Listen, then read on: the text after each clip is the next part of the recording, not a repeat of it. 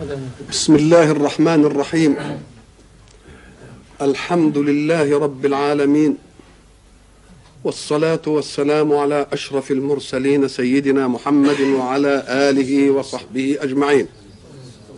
وبعد.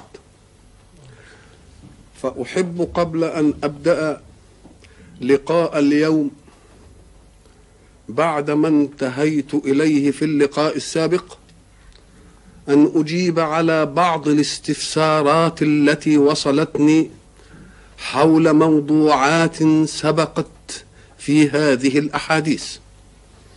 فأول ما استقبلته هو أن الحق سبحانه وتعالى حينما تكلم عن قضية خلق الإنسان وإخراجه من بطن أمه لا يعلم شيئا ثم قال وجعل لكم السمع والأبصار والأفئدة. قلنا ساعتها أن ترتيب هذا الترتيب يوحي بما انتهى إليه العلم الحديث من أن السمع يتكون اولا في الإنسان ليؤدي مهمته. ثم يأتي البصر ثم تأتي المعلومات التي تتعلق بالعقل وبالفؤاد. وقلنا إن استقراءنا للقرآن يدل على أن آيات الخلق كلها إنما تأتي على هذا النسق الترتيبي. وبعد ذلك تكلمنا عن فعل العين في الإبصار وعن فعل الأذن في الاستماع. فتوهم بعض الناس أن كل ما يتعلق بالسمع يجب أن يتقدم على كل ما يتعلق بالبصر. ولكنهم لو رجعوا إلى أننا قلنا ساعة يراد تعلق الجهاز أو العضو بعمله فلا يستدعي ذلك الترتب. فحين يسمع الإنسان صوتا ثم يتنبه فيرى شيئا بشعا أمامه. فقد أدت العين الأذن مهمتها قبل أن تؤدي العين مهمتها لورود المؤثر فإنه سمع صوتا اولا. فتنبه ثانية فرأى. أو أنه رأى شيئا ضخما هائلا أمامه ثم صرخ ذلك الشيء فيقال أبصر بعينه ثم سمع. إذا ففيه فرق بين إيجاد الجهاز هو السمع والبصر والفؤاد وبين المتعلقات التي يتعرض لها الإيجاز. ولذلك قلنا إن الحق سبحانه وتعالى حينما يفاجأ الناس بيوم البعث وبعد ذلك يرون هذا الحشد العظيم والحشد يقولون ربنا أبصرنا وسمعنا. لأن الذي أبصر جاء قبل الذي إيه؟ يسمع. اذا ففيه فرق بين ترتب وجود آلة هي الجهاز الرائي والجهاز السامع وبين متعلق ما يرى. فليس معنى ذلك أننا ضروري نسمع قبل أن نرى. لا قد تأتي الرؤية قبل أن نسمع. ولذلك لهم أعين أم لهم أعين لا يبصرون بها أم لهم آذان لا يسمعون بها. دي مش الخلق دي عملية الجهاز نفسه. يرى متى ويسمع متى. والذين ينظرون في الكون يرون لله آيات عجيبة قبل أن يأتي إليهم الرسل ليقولوا لهم آمنوا بإله. فهم يرون بأعينهم قبل أن يسمعوا بآذانهم. هذا هو الرد على الايه؟ على الاستفسار الأول. أما الرد على الاستفسار الثاني وهو أننا حينما تكلمنا عن قضية الخلق في آدم ثم تكلمنا عن قضية الخلق في حواء قلنا لم يتعرض القرآن لقضية خلق حواء كما تعرض لقضية خلق آدم. وقلنا إن آدم قال الله أنه خلقه من طين وقلنا مراحل الطين ثم نفخ فيه من الروح وبعد ذلك قال الله خلق لكم من أنفسكم إيه؟ أزواجا لتسكنوا اليها اذا فعملية الخلق تجيز في حواء زي وخلق منها إيه؟ وقلنا منها لا تقتضي البعضية. ما خدش حتة من آدم وخلق منه حواء. وخلق إيه؟ منها كما قال الله لقد جاءكم رسول من أنفسكم. هل أخذ الله من أنفسنا قطعا ثم سواها رسولا أم من جنس أنفسنا؟ اذا فكما ترد الآية من للتبعيض ترد لمعنى إيه؟ لمعنى آخر هو بيان الجنس الذي وجد منه الرسول صلى الله عليه وسلم وأنه جاء لنا رسول من إيه؟ من أنفسنا ليس ملاكا ولكنه جاء من جنس فيجوز أن يكون وخلق منها زوجها يعني من إيه؟ من جنسها.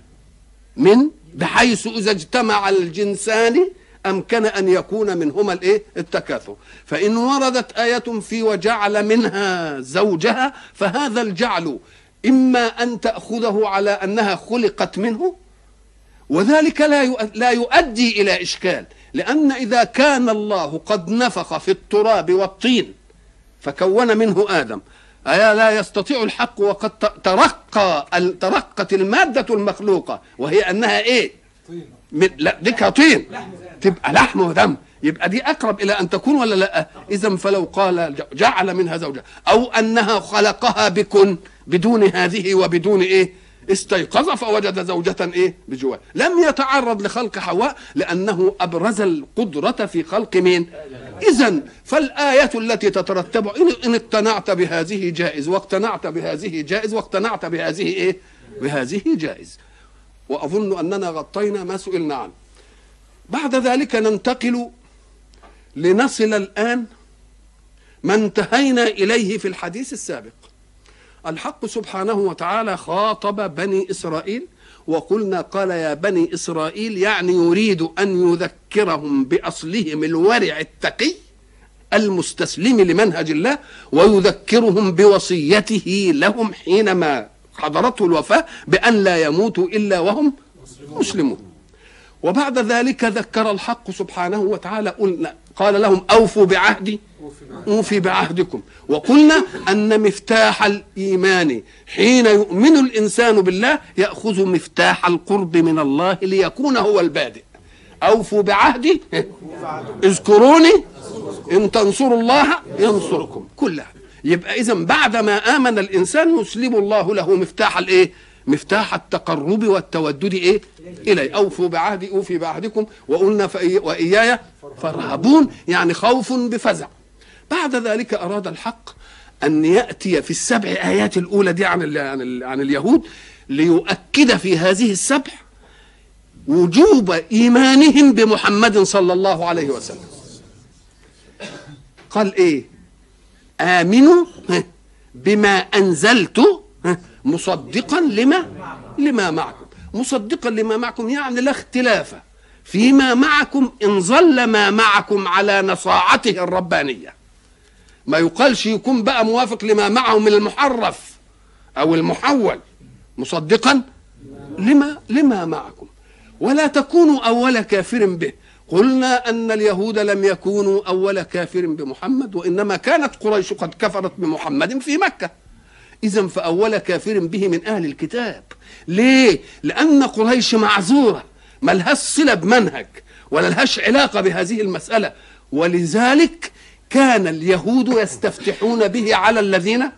على الذين كفروا. فلما جاءهم ما عرفوا كفروا به. إذا فالحق سبحانه وتعالى يقول أنا لم أفاجئكم بمجيء محمد. وإنما نبهت إلى ذلك في التوراة. فلا تكونوا أول الكافرين بل يجب أن تكونوا أول المؤمنين. لأنكم كنتم تستفتحون به أنتم على الذين كفروا. فإذا جاءكم ما عرفتم وصفه ونعته فلا تكونوا أول إيه؟ أول كافر به. لا تكونوا أول إيه؟ كافر به. ولا تشتروا بآياتي ثمنا قليلا. هنا في الصفقة الإيمانية نجد أن الحق دائما يستعمل لخلقه كلمة الاشتراء وكلمة البيع وكلمة التجارة. كأنها صفقة. ولذلك يقول إن الله اشترى من المؤمنين أنفسهم وأموالهم بأن لهم. ويجي في آية يقول هل أدلكم على تجارة لن تبور؟ الله في تجارة لن تبور وفي تجارة تنجيكم من عذاب أليم. آه يبقى إذا الحق سبحانه وتعالى يستعمل كلمة الصفقة في الشراء والبيع. وبعد ذلك يقول وإذا نودي للصلاة من يوم الجمعة فاسعوا إلى ذكر الله وذروا البيع. إذا كلمة التجارة الاشتراء والبيع والتجارة واردة دائما في الصفقة الإيه؟ الإيمانية. ونحن نعلم أن التجارة دائما هي وساطة بين منتج ومستهلك. أمال التجارة هي إيه؟ واسطة بين منتج ومستهلك. المنتج قد ينتج في عام كالزارعين وقد ينتج في شهر أو أسبوع كالصانعين. إذا فعمليات استنباط الأرزاق في الزرع عمليات تطول فترة وفي الاستصناع تطول فترة أكثر. ولكن عملية التمول في الحركة التجارية عملية سريعة. بمجرد أن تبيع الصفقة تحصل الإيه؟ على الإيه؟ على الربح. ولذلك قلنا إن الحق سبحانه وتعالى حينما قال إذا نودي للصلاة من يوم الجمعة لم يقل فزروا الإيه؟ لا ما قالش فزروا الزراعة. فزروا الصناعة. وقال إنما جابها من جنس التجارة. طيب ما هي التجارة نوعين شراء وبيع. طب إشمعنى قال إيه فزروا البيع ولا قالش زروا الايه الشراء مع إن الشراء برضه إيه؟ عملية تجارية. نقول له آه. لأن المشتري كما قلنا سابقا قد يشتري الشيء وهو كاره. إنما البائع دائما عايز يبيع. لأنه ساعة ما يبيع هياخد الإيه؟ هياخد الربح. فربنا جاب لنا قمة النفعية في أقصر طرقها فزروا البيع. لأن يمكن أنت تروح تشتري قايلين لك اشتري حاجة وبعد ذلك تقول الحمد يا بركة يا جامع اللي جت ما لقيتش الدكان. لأنك مش عايز تشتري. إنما هل يوجد بائع لا يريد أن يبيع؟ مش ممكن. اذا جاب أحب الصفقات إلى قلب الإيه؟ إلى قلب التجر اللي هم بيتجروا قضية الاتجار اللي هي عايزة شراء وعايزة إيه؟ بيع. الله سبحانه وتعالى استعملها هنا علشان يبين لنا ان أقصر طريق في النفعية. أقصر طريق لحركة الحياة في الانتفاع.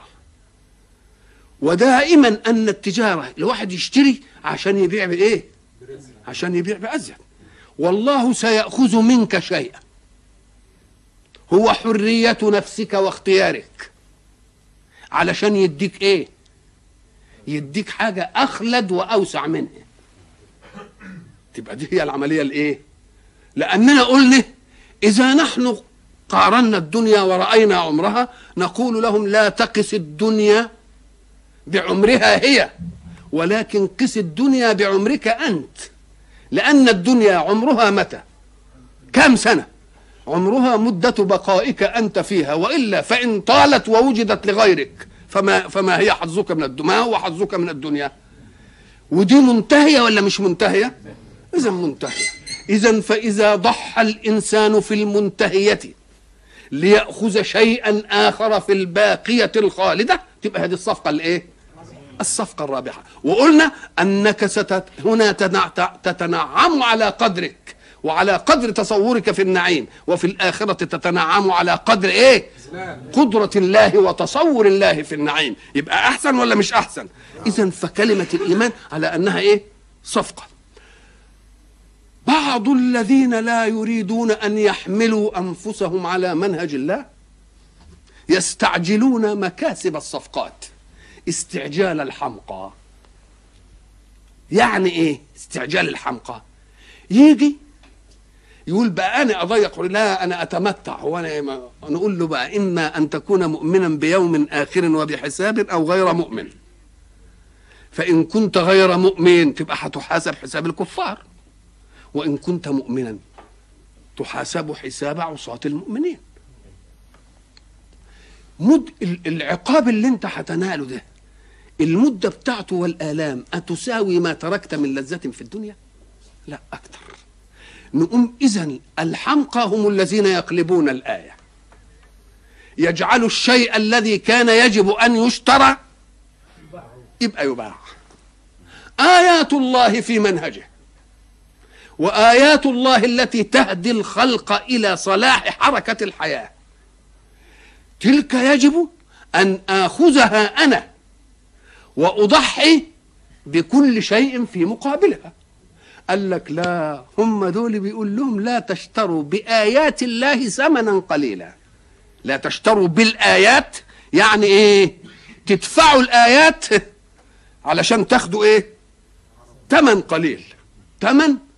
آه يبقى قال دي قلب الصفقة. لأن إحنا قلنا إن الإنسان يعطي الأقل علشان ياخد الأكثر.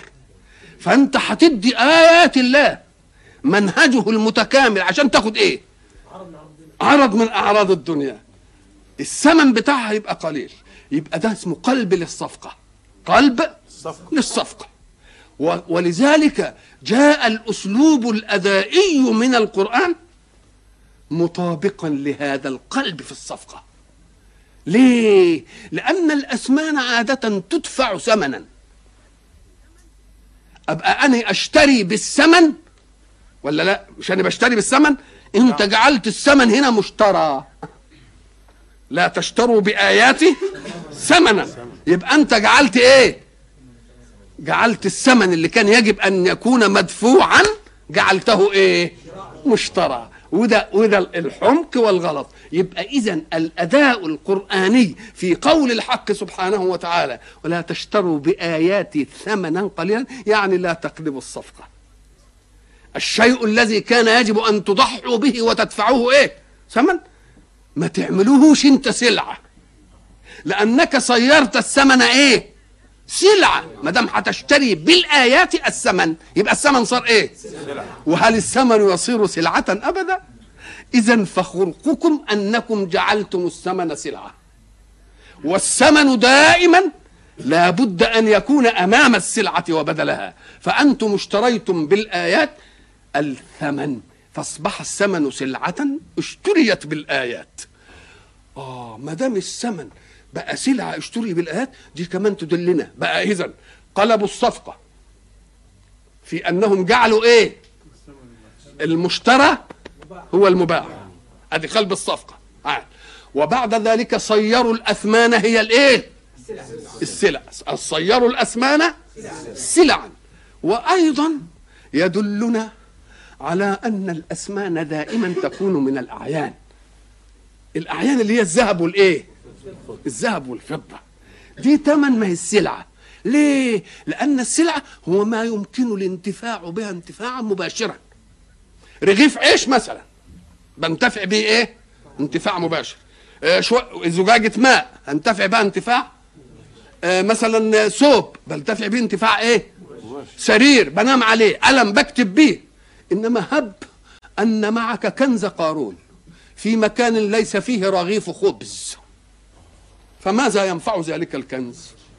آه إذا الأسمان لا تنفعه مباشرة وإنما تنفع بواسطة أنها تأتي لك بالنافع مباشرة. يبقى أنتم عملتم إيه؟ ثلاث حاجات هم الشيء الأول أنكم قلبتم الصفقة الإيمانية لأن الصفقة الإيمانية تطلب منكم أن تضحوا بالشيء القليل لتأخذوا الشيء. أنتم عكستم الصفقة ثم صيرتم المشترى ثمنا. خلاص؟ والأسمان لا بد لها من عينية ذهبية أو ورقية يعني فضة. مفهوم؟ بدليل إن, إن, إن, إن كل حاجة تستطيع أن تشتريها بها إنما هي نفسها لا تؤدي مكان أتفه شيء تريده. يعني يبقى ياكل ذهب يبقى اللي معاه رغيف يساوي كنز إيه؟ وك... ويبقى أكثر من كنز قارون.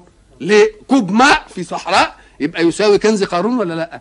يبقى اذا ففيه فرق بين الثمن وبين فالثمن لا ينفع إلا بانتقاله إلى واسطة تنفع. إلى واسطة إيه؟ ولذلك يجب أن لا يكون المال هنا. الآية الدين أن لا يكون المال غاية. أن لا يكون المال غاية أو سلعة. أما كونه غاية فإنه يستعبد صاحبه.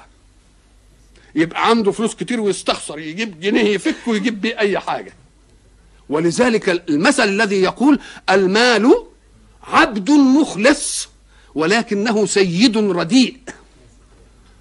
عبد مخلص حين يكون معك المال وتستخدمه يخدمك بإخلاص ويجيب لك كل حاجة. ولكنه حين يصير سيدا أي هو الغاية العظمى من حركة الحياة يصبح سيد إيه؟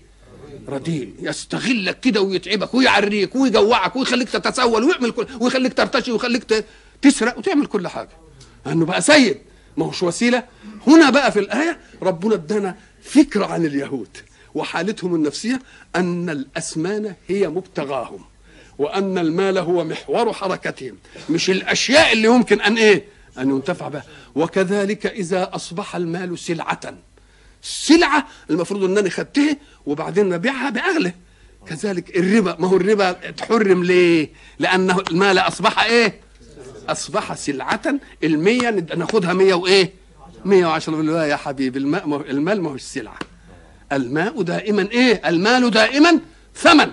يبقى الثمن لابد أن يكون مقابل من ذهب أو ورق أو ما يقوم إيه؟ مقامها من النقد المتعارف والصكوك المضمونة وهو إلى آخره. ده كلام على الأول. الثمن لا يعني أن يكون على قيمة المسمى ليه؟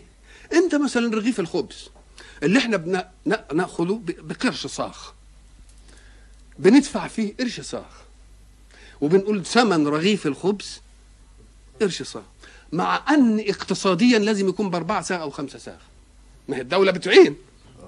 يبقى ما يق- يقال ده ثمن صحيح إنما ما يقالش قيمة.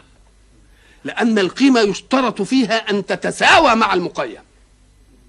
اذا السعر السياسي أو السعر الاجتماعي نسميه إيه؟ ثمن. إنما ما نسموش إيه؟ قيمة. لذلك ها؟ ما بنسميهش قيمة. فيه بقى عوض عوض يعني شيء عوض. العوض دي تبقى سلعة أمام سلعة. اديني مثلا خبز أديك مثلا ملح أديك مثلا سمن أديك سلعة. يبقى لما يكون الأشياء مما ينتفع بها مباشرة يبقى دي له مش إيه ما فيش لا ثمن تبقى دي إيه عوض. اسمه إيه؟ عوض. كان زمان هو العوض ده اللي ماشي قبل أن يخترع الإيه النت. وبعد ذلك قد يكون عندك شيء وعايز تبيعه بعوض مقابل واللي صاحب العوض ده مش عايز اللي عندك. فاخترعوا شيئا نلتقي عنده اللي هو الإيه؟ المال والاسمان اذا فالثمن إن أطلق يبقى ينصرف إلى الإيه؟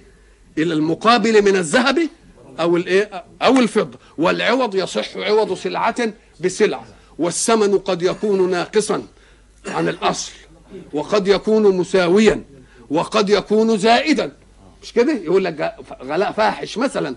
مش كده ولا لا؟ آه. ولكن القيمة يشترط أن تكون إيه؟ مساوية. مساوية لإيه؟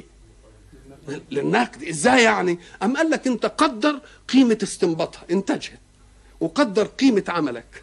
وقدر قيمة إنك أنت مثلا تسوقتها. وقدر قيمة كذا وخذ لك الربح المساوي لأجرة عملك وحطه على الأصل تبقى دي اسمها الإيه؟ تبقى دي اسمها الإيه؟ القيمة. فالحق سبحانه وتعالى شوف ال- ال- ال- ال- اللفتات اللي بيلفتها لنا بني إسرائيل أنهم قلبوا الإيه؟ قلبوا الصفقة.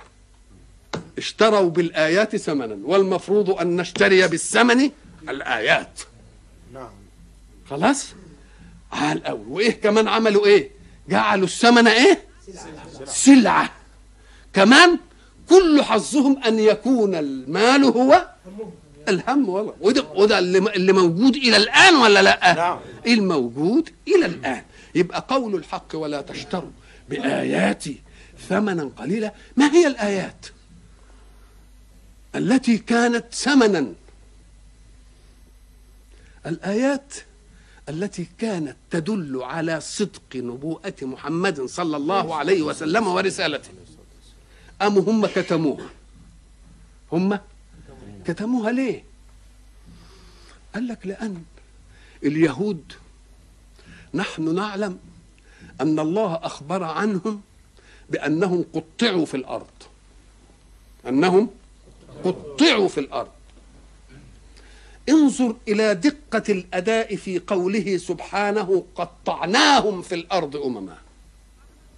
إحنا هنقف عند كلمة قطعنا وعند كلمة إيه؟ أمم.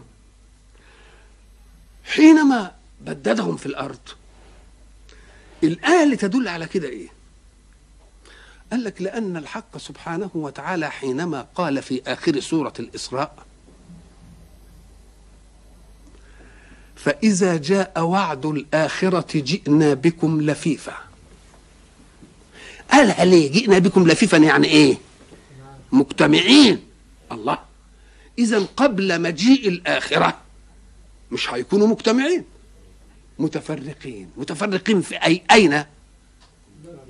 آه في كل مكان. وقلنا من بعده لبني إسرائيل اسكنوا الأرض. الله. وهل سكن الإنسان في غير الأرض؟ الكلام ده يبقى له معنى؟ لما تقول له اسكن الأرض طب ما هو فيها قلت أو لم؟ أو لم تكن هو فيها. إذا قيل لك اسكن كذا لا تقل الأرض لأنه لا سكن لك إلا الأرض حين تخاطب. إنما يقال اسكن القاهرة اسكن طنطا اسكن الإسكندرية اسكن مثلا في حي المنيرة اسكن في جاردن سيتي يحدد بقعة تخرجه من مطلق أرض إلى خصوص أرض. كده ولا لا؟ يبقى لما ربنا بيقول اسكنوا الأرض الكلام ده له معنى بالله. طب ما هم في الأرض؟ نقول آه اسكنوا الأرض يعني انساحوا فيها غير مجتمعين. اسكنوا الأرض. يبقوا تفرقوا ولا لأ؟ آه. يبقى ملهمش حتة إيه؟ خاصة يتجمعوا. اسكنوا الأرض مسكنكم الأرض كلها. الله الأرض دي جنس تشمل أقاليم متعددة. تشمل إيه؟ أقاليم متعددة. وال والأمر هنا باسكنوا لواو الجماعة. وإحنا قلنا زمان افتكروا ان مقابلة الجمع بالجمع تقتضي القسم آحاد. يبقى ليسكن هؤلاء الأرض دي ويسكن هؤلاء دي ويسكن هؤلاء دي ويسكن هؤلاء دي يبقوا يتقطعوا ولا ما يتقطعوش؟ إذا قول الحق سبحانه وتعالى. ثم قلنا من بعده لبني إسرائيل اسكنوا الأرض.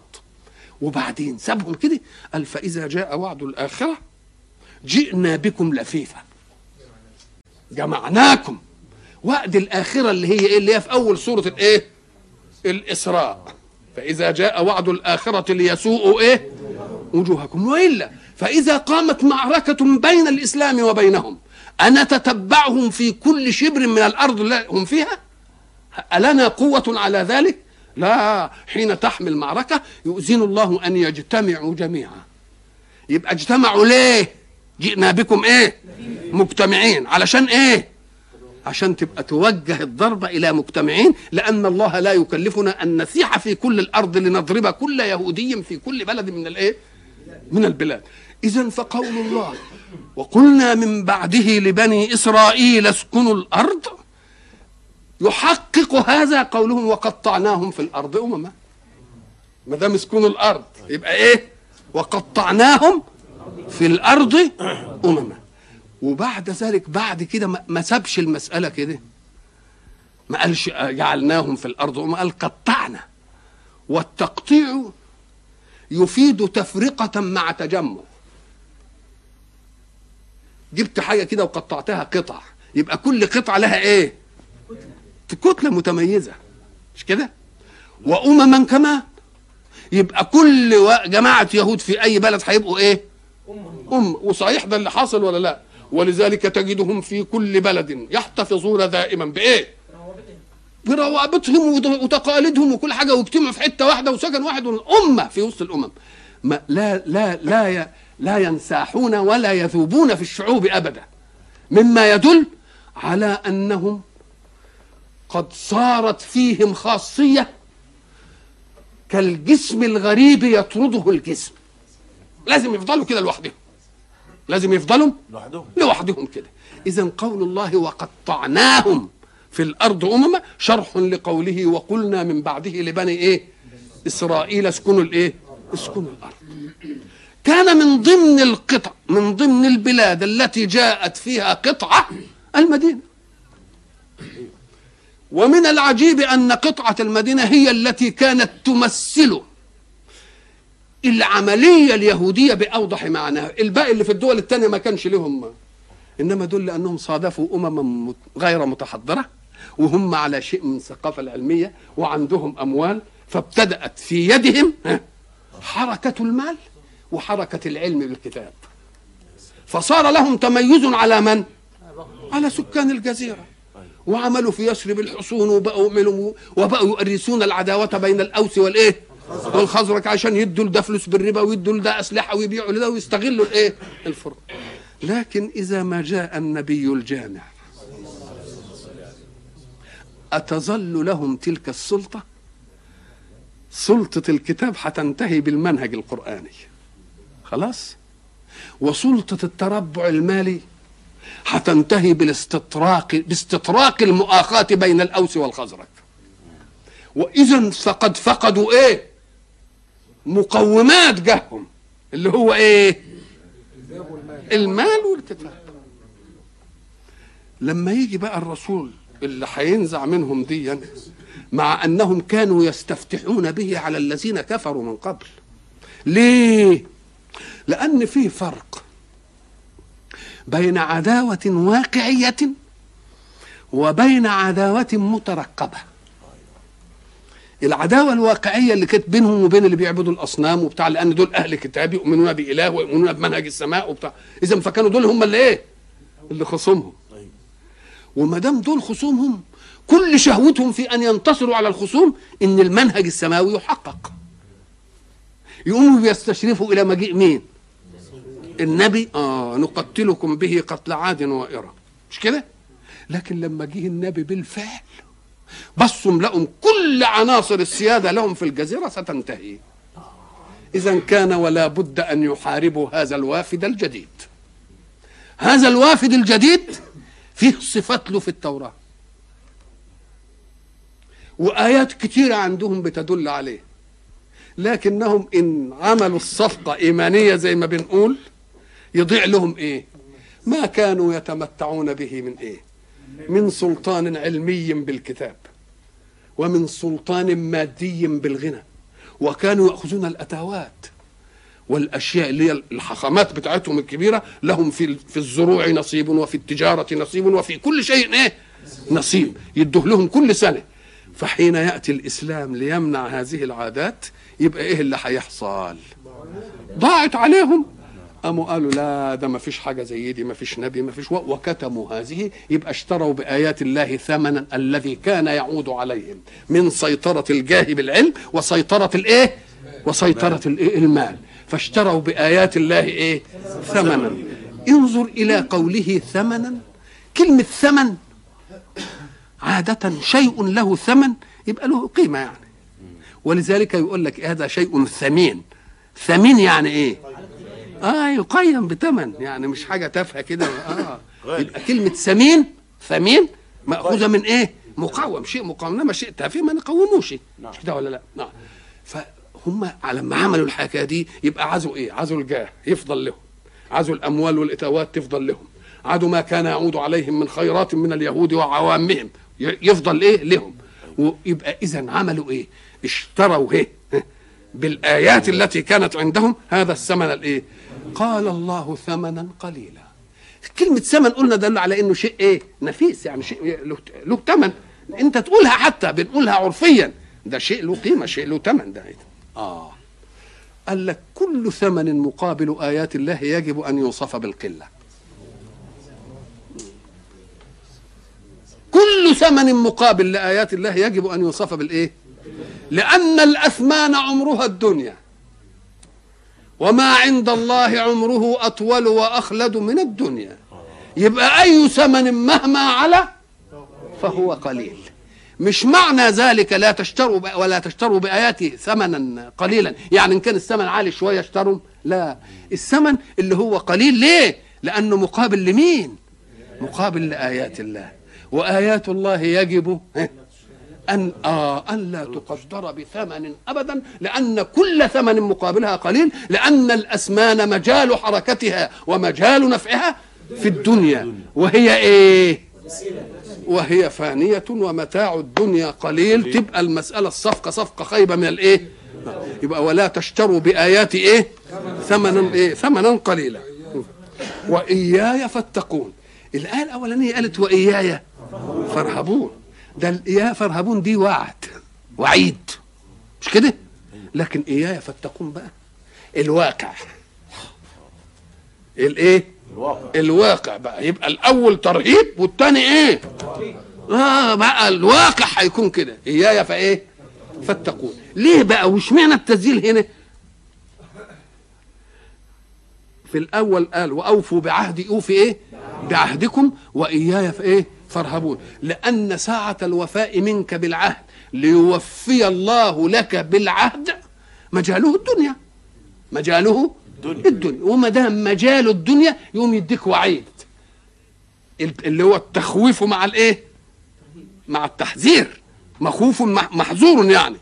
لكن حين يقول تشتروا وفعلا اشتروا وبتاع تبقى المسألة بقى إيه؟ يبقى لازم تيجي التقوى هنا. اتقون. يعني اتقوا إيه؟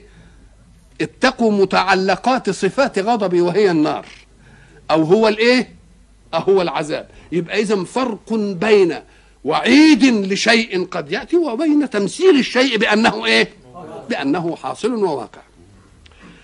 يقول الله بعد ذلك ولا تلبسوا الحق بالباطل وتكتموا الحق وأنتم تعلمون. قول الله سبحانه وتعالى ولا تلبسوا المادة دي تلبسوا هي برضو من اللباس اللي انت زي ما تقول أنا لابس لباس. قد بعضها تمام. إيه؟ بس هناك فرق. اللبس هو التغطيه والتعمية. التغطية والتعمية دي يبقى غير مراد أن يظهر الحق فيها. تقوم إيه؟ تغلفها. هي برضه زي اللباس اللي إحنا بنلبسه. مش هي مض... مش اللباس تغليفه الجسم بساتر نعم. كذلك اللبس ده برضه هتغطي الحقائق ولا لا؟ تبقى هي الم... المادة واحدة ولا لا؟ بس علشان نفرق بين هذه اللبس اللي هو التغطية. والتعمية في في المعاني يقوم يقول لك إيه؟ ده لبس يلبس لبسا. يعني خلط وغطى وعمى وعمل الحكاية دي. لكن في الثانية يقول إيه؟ دي لبس دي لبس يلبس لبوسا. إن أردت المد ده اللباس ده تقول المادة. يبقى الاثنين من المادة واحدة لام ها والب وسين. بس دي فعلها إيه؟ لبس يلبس لبسا يعني غطى تغطية. والثاني إيه؟ شوف ديكها كانت بالفتح. قول إيه؟ لبس لا قول إيه؟ لبس يلبس. الماضي بخلاف الإيه؟ المضارع. وهناك الماضي برضه بخلاف الإيه؟ ولذلك الفرق. دي لبس ودي إيه؟ ودي لبس كلها تدل على إيه؟ على التغطية. لا تلبسوا الحق بالباطل. طيب ما هو الحق؟ الحق هو القضية الثابتة المقررة التي لا تنقضها الأغيار. حق. إذا حصل حدث أمامنا ثم كنا جميعا صادقين وسئلنا عنه أتختلف روايتك عن روايتي؟ ليه؟ لأن هناك في الحق قضية واقعة بالفعل تحكم قولنا وإحنا صادقين يبقى مش هيتغير أي راوي لها هيقولها على إيه؟ متى يحصل التغير؟ إذا كان فينا واحد عايز يلوي الحقيقة شوية ويلبس بقى فيها شوية تقوم تبتدي إيه؟ يبقى تتغير يبقى قال أهو التغيير ده هو لبس للحق بالإيه؟ كأنك جئت بالباطل وجعلته لباسا للإيه؟ للحق. عايز تستره. عايز تستره, تستره. طب أدي فهمنا المعنى العام. يبقى هنا هم هيعملوا لا تلبسوا الحق بالباطل. أي حق هنا وأي باطل. قال لك لأن هم في التوراة. تركوا آيات ما حرفوش فيه. وآيات حرفوا فيها أو غيروها أو كتموها أو إلى آخره. ايات نعت رسول الله صلى الله عليه وسلم دي أنكروها. والآيات الثانية اللي مش متعلقة به ما أنكروهاش. فكأنهم خلطوا الحق بالباطل. كلام طيب أو. أو أنهم كانوا حينما يستفتحون على الذين كفروا كانت عندهم قضية حق. إيه اللي خلاهم يعملوا الله يبقى برضه غطوا الغطاء أو أنهم قالوا إن محمد مرسول صحيح ونبي. فكأن هذا هو الحق. ولكن ليس إلينا فكأن هذا هو الإيه؟ هو الباطل. أن هذا هو الإيه؟ الباطل. هو الباطل. يبقى اذا لبس الحق بالباطل يعني تعمية وإيه؟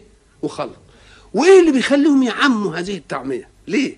المصلحة الأولانية اللي هي تشتروا بآيات إيه؟ بآيات ثمنا إيه؟ قليلا. ولا تلبسوا الحق والباطل ده هو إيه؟ ما هو الباطل؟ الباطل مقابل للحق. هو ما لا واقع له. ولذلك ألوان الباطل تتعدد. مش كده؟ والحق واحد لا يتعدد. ومن هذا كان اسم من أسماء الله الحق. اسم من أسماء الله الحق. جل جلاله ولا تلبسوا الحق بالباطل. وتكتموا الحق وأنتم اذا ففيه هنا في التغيير لون من الكتمان ولون من اللبس. ولون من اللبس. يجي مثلا لما يجي الله قال لهم ادخلوا الباب سجدا وقولوا إيه؟ قولوا حطة. يعني حط عنا ذنوبنا حطة. يوم هم يستهزئوا يقولوا إيه حنطة. اللي يسمع اللفظ ده يقول اكنهم قالوا زي ما إيه؟ زي ما طلبوا. وهم حرفوها ولووا ألسنتهم بها ولا لأ؟ ولذلك لما كانوا يجوا لرسول الله صلى الله عليه وسلم يقولوا إيه؟ راعنا. لا راعنا. لين بألسنتهم يعني إيه ما يقولش راعنا كده خط راعنا. يعني بدهم يصفوا إنه رعونه ولذلك قال الله سبحانه وتعالى للمؤمنين برسوله صلى الله عليه وسلم ما تقولوش زيهم لأنهم يريدون لي ألسنتهم ويصفون محمدا بالرعونة.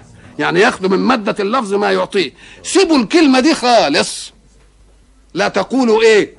وقولوا انظرنا سيبوا لهم الكلمة دي. اللي لو إيه؟